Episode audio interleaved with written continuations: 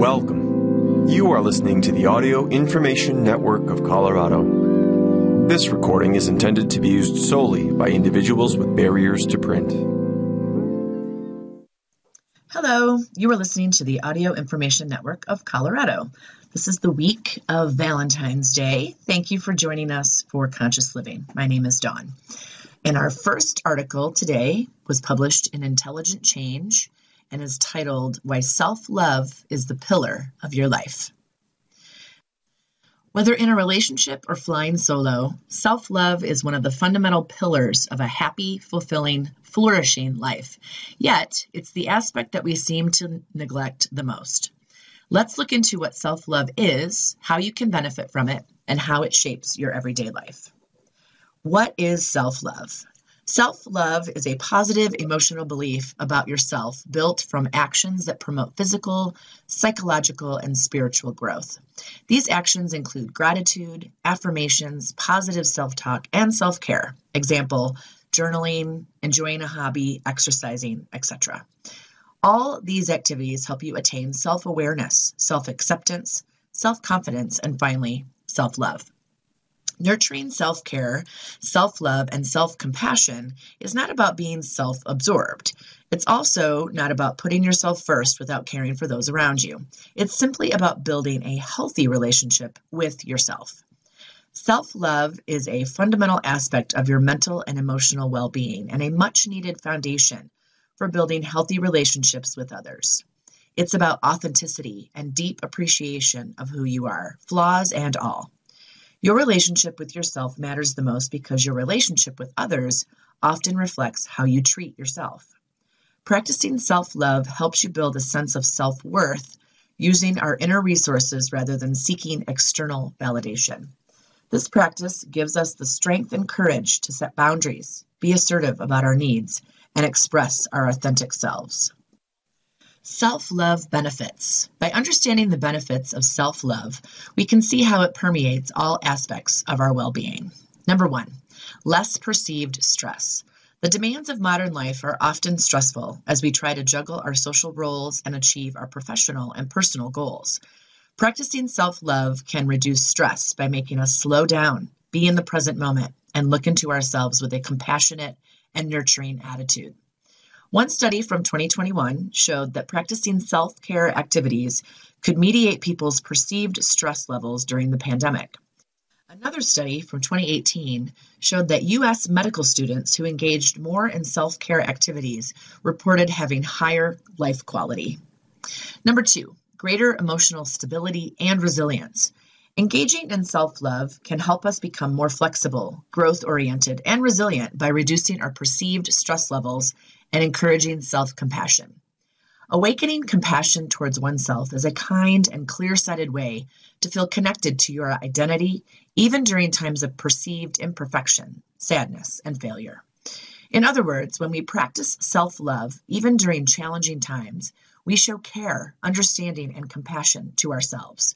We send a mes- message to ourselves that we are worthy of unconditional love, and this constant positive self reinforcement then helps drive our growth mindset. Being able to think in terms of growth and perceive failures as valuable lessons and opportunities teaches us to look at every situation and ourselves in it from different perspectives. In the long run, this is the recipe for sustaining emotional stability and resilience. Number three, being in control of your life. Engaging in self love, especially during times of uncertainty or prolonged stress, can help you switch from an external to an internal locus of control and rebuild your life. The internal locus of control is not about trying to predict and plan everything obsessively. It's about taking the full ownership of your life. People with an internal locus of control experience more autonomy and ownership, which also positively influences their emotional stability perceived stress, mental health, and resilience. Number four, clear boundaries and better relationships. When we love someone, we tend to develop a caring feeling towards them. The same works when we love ourselves. We become more confident and assertive about our needs.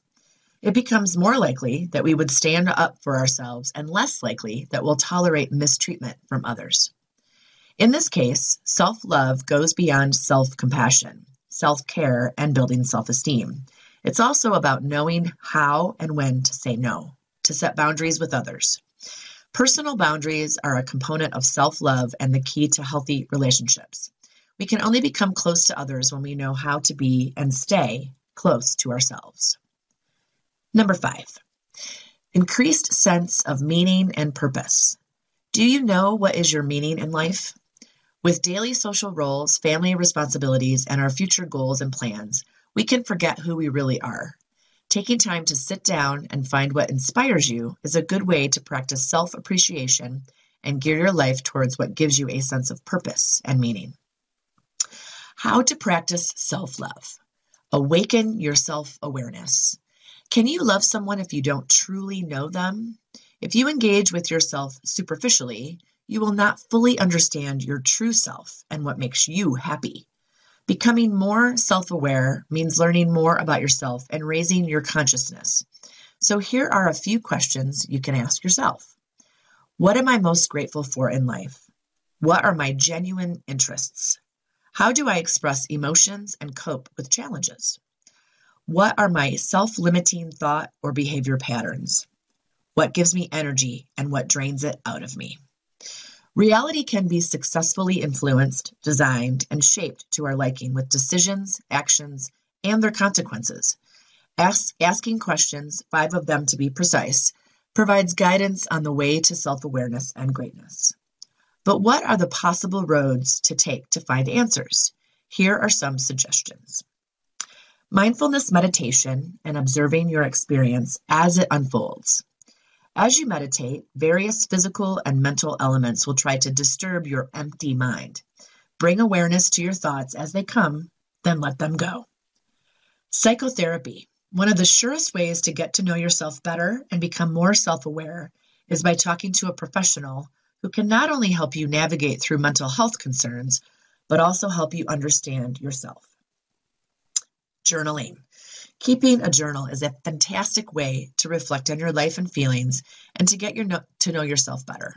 One of the most significant advantages of journaling is that you can always go back in time and revisit certain moments and thoughts. Focus on self-compassion. Being your true self, as well as achieving your goals and dreams, requires discipline. Sometimes we tend to associate the word discipline with deprivation and punishment, when in reality, being disciplined means staying true to your authentic self and following your values, interests, and goals in every given moment. It's not much about having more or less willpower, rather, being committed to long term progress and taking ownership of the decisions you make on what matters to you. On the journey of being authentic, we may be tempted to fall back into self limiting beliefs and use negative self talk. In such moments, we need self compassion and self love the most. When we can be true to our nature, we send a message of love and respect to ourselves. Many of us struggle with finding our voice and way of expression. It's crucial to know who you are, own your story, and define your values to find your authentic expression. Next up, it's Seven Habits to Strengthen Your Relationship by Alex Mathers published in Intelligent Change. Love is a verb, it's meant to be acted on. Small, mindful behaviors, especially when repeated consistently, can significantly affect your relationships. We're either cycling upwards in growth or we're in a downward spiral of self sabotage. Let's take a closer look at different habits that can strengthen your bond and nurture connectedness with people you care about. Judge less, connect more. We all come to relationships with preconceived ideas of how things should be. We can become annoyed and resentful when things fall short of these expectations. One typical example is having the expectation that a good relationship should mean that you share common interests. But what if we learn from each other's differing passions? When we judge another person for being incompatible with us, we miss seeing them as a whole human. When we take away our judgments, we're left with pure connection. This is what a strong relationship is built upon. Genuine communication and ongoing dialogue is the ultimate key to a real life happily ever after. Be honest. If we need to lie to avoid confrontation or minimize the fear attached to being ourselves, the relationship simply couldn't flourish. It may seem tactful to lie, but this comes at a cost. Your partner will know in their gut when you're doing it, but it also diminishes your own confidence. No happy people are dishonest, and no happy relationships consist of unhappy people. Uplift each other's mood. A strong relationship is an exercise in working together to continually inspire each other, support, and lift the mood. Life isn't always easy, and if you are to share that experience with your significant other, you need to work together to ensure you both focus on the good. Take the initiative and bring lightheartedness into the equation.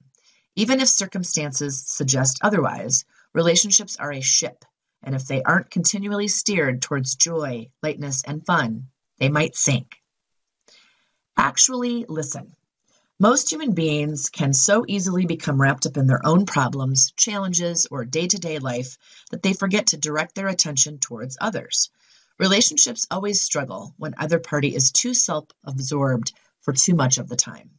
The other will feel underappreciated, detached, and become frustrated. The way to connect more deeply and ease your self consciousness is to become more mindful. Focus on what others say and actually hear them instead of simply listening. Show that you care. This is easy to do when you become fully present. After all, genuine communication and ongoing dialogue is the ultimate key to a real life happily ever after. Set the example. Many relationships can struggle when either member falls into destructive habits, affecting their health and general mood. When moods are low, connections can fray. Maintaining good physical health and a healthy mind is important, yet it's also difficult to make others want to change for the better. The best you can do is commit yourself to positive, rewarding habits and inspire those around you. If those people struggle to rise with you, at least it's a good indication that this person might not be ready yet for your growth. Be a lighthearted challenge occasionally. Trying to compete with a partner defeats the point of a fun, relaxed, and enjoyable relationship in which you fuel and support each other gracefully. But to always be in agreement and never tease the other takes the humanity out of our friendship. If pushback is to happen, make sure there's a playful element to it. The relationship should reflect growth, not stagnation, and mature adults are happy to playfully tease one another in this process. The relationship should reflect growth, not stagnation. Do random acts of kindness. Let's get something clear. Some people choose being incessantly nice as a manipulative strategy to gain approval, and this is a recipe for disaster. Always stay honest to who you are and act in alignment with your values. This is why, when you do occasionally share a gift or do a random act of kindness without expecting anything in return, this will be felt as more genuine. Sometimes what people really want is to be acknowledged and loved and kind words said with honesty, quality time spent together, and mindfully organized experiences can be the most valuable and precious gifts. And lastly, today, a modern love column titled Two Kisses We Never Talked About. Sometimes you really have to show up for your ex. This was one of those times.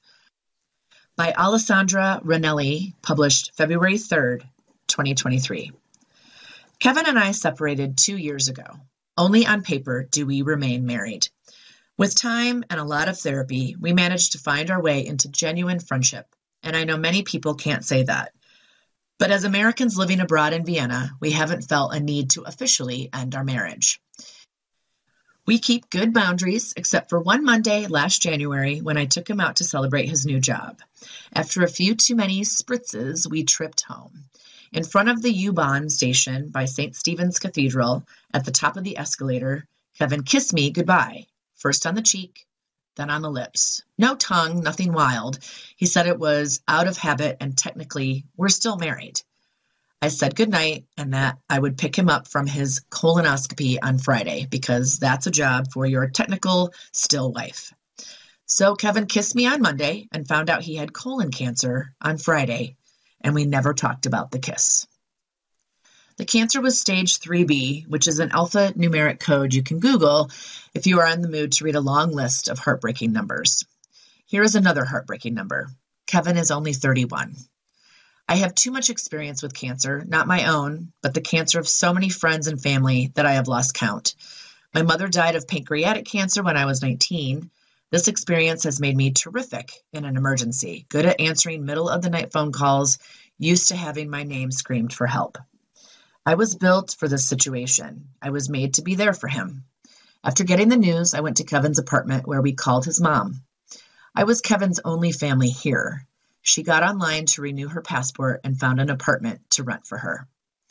I didn't say it out loud, but I knew I couldn't be the wife anymore. I could be the friend, but not the wife. I stayed at Kevin's place that night. We slept in our underwear. It had been a long time since my body was a sensual thing for him. When we were together, he would cuddle at the beginning of the night before rolling over to his side of the bed. But that night we remained in place, the sweat pooling between our bodies. I stopped by often in the early weeks for planning and to tell tasteless jokes that kept us laughing until we cried. I stayed with him after the surgery, after the news it had spread. My father flew to Vienna for moral support. Kevin's mom came and took over. She stayed with him after the early rounds of chemo. I sat in my apartment, which had been our apartment, staring at my phone until I fell asleep at 5 a.m. I learned the next morning that Kevin had complications. He woke at 3 a.m., screaming from stomach pain. No one had called me. An ambulance was called. Pain medication was given. The doctors had no idea what was happening or why. His mother stayed until her visa expired. Then it was my turn to watch him after chemo. I prepared to be the person who maybe would have to call an ambulance. I recalled the morning when I woke to my father's screams, when I held my mother convulsing in my arms, when she spit foam into my elbow. The morning she turned blue, and I begged her to breathe, and I begged her to stay with me.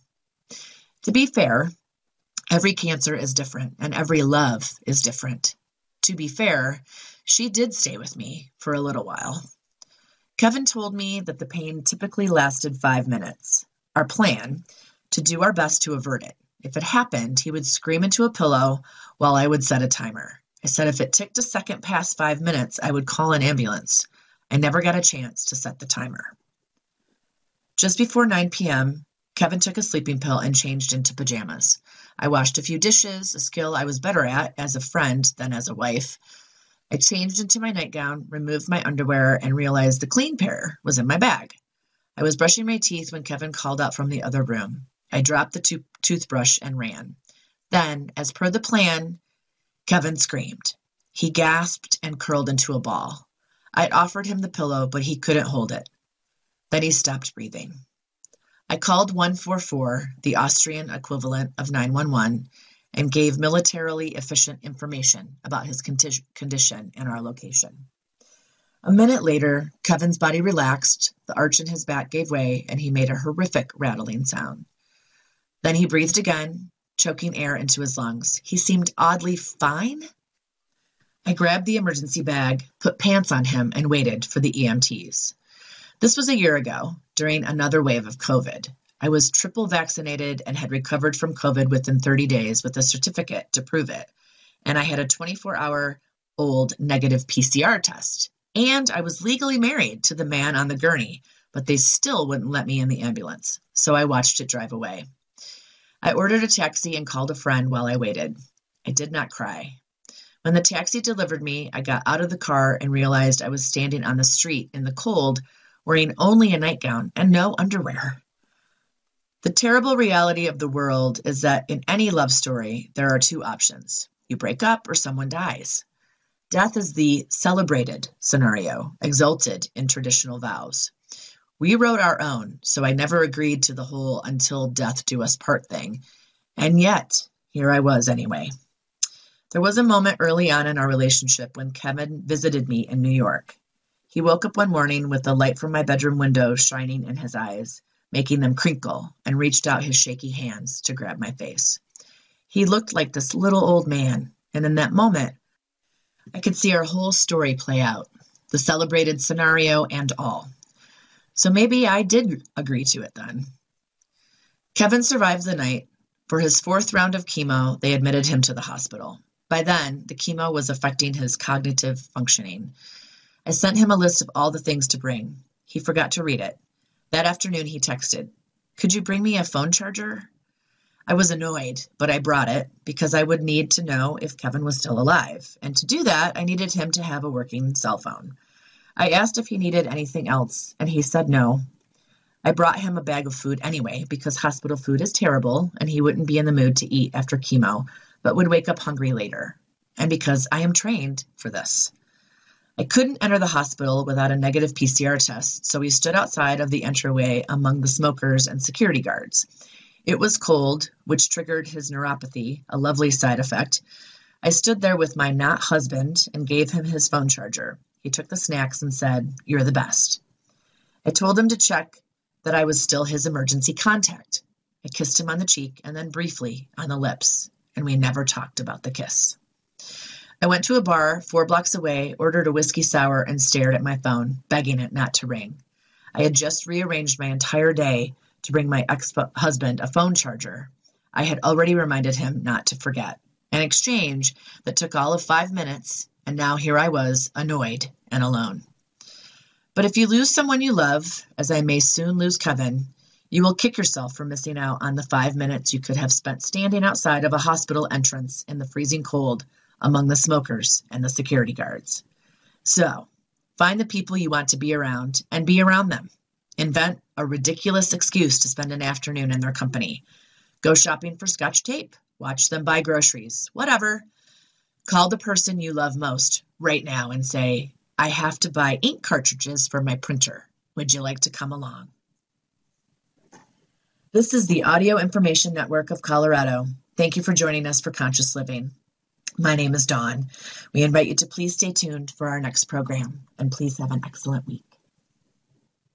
If you enjoyed this program, please register for our free services at www.aincolorado.org or by calling 303 786 7777.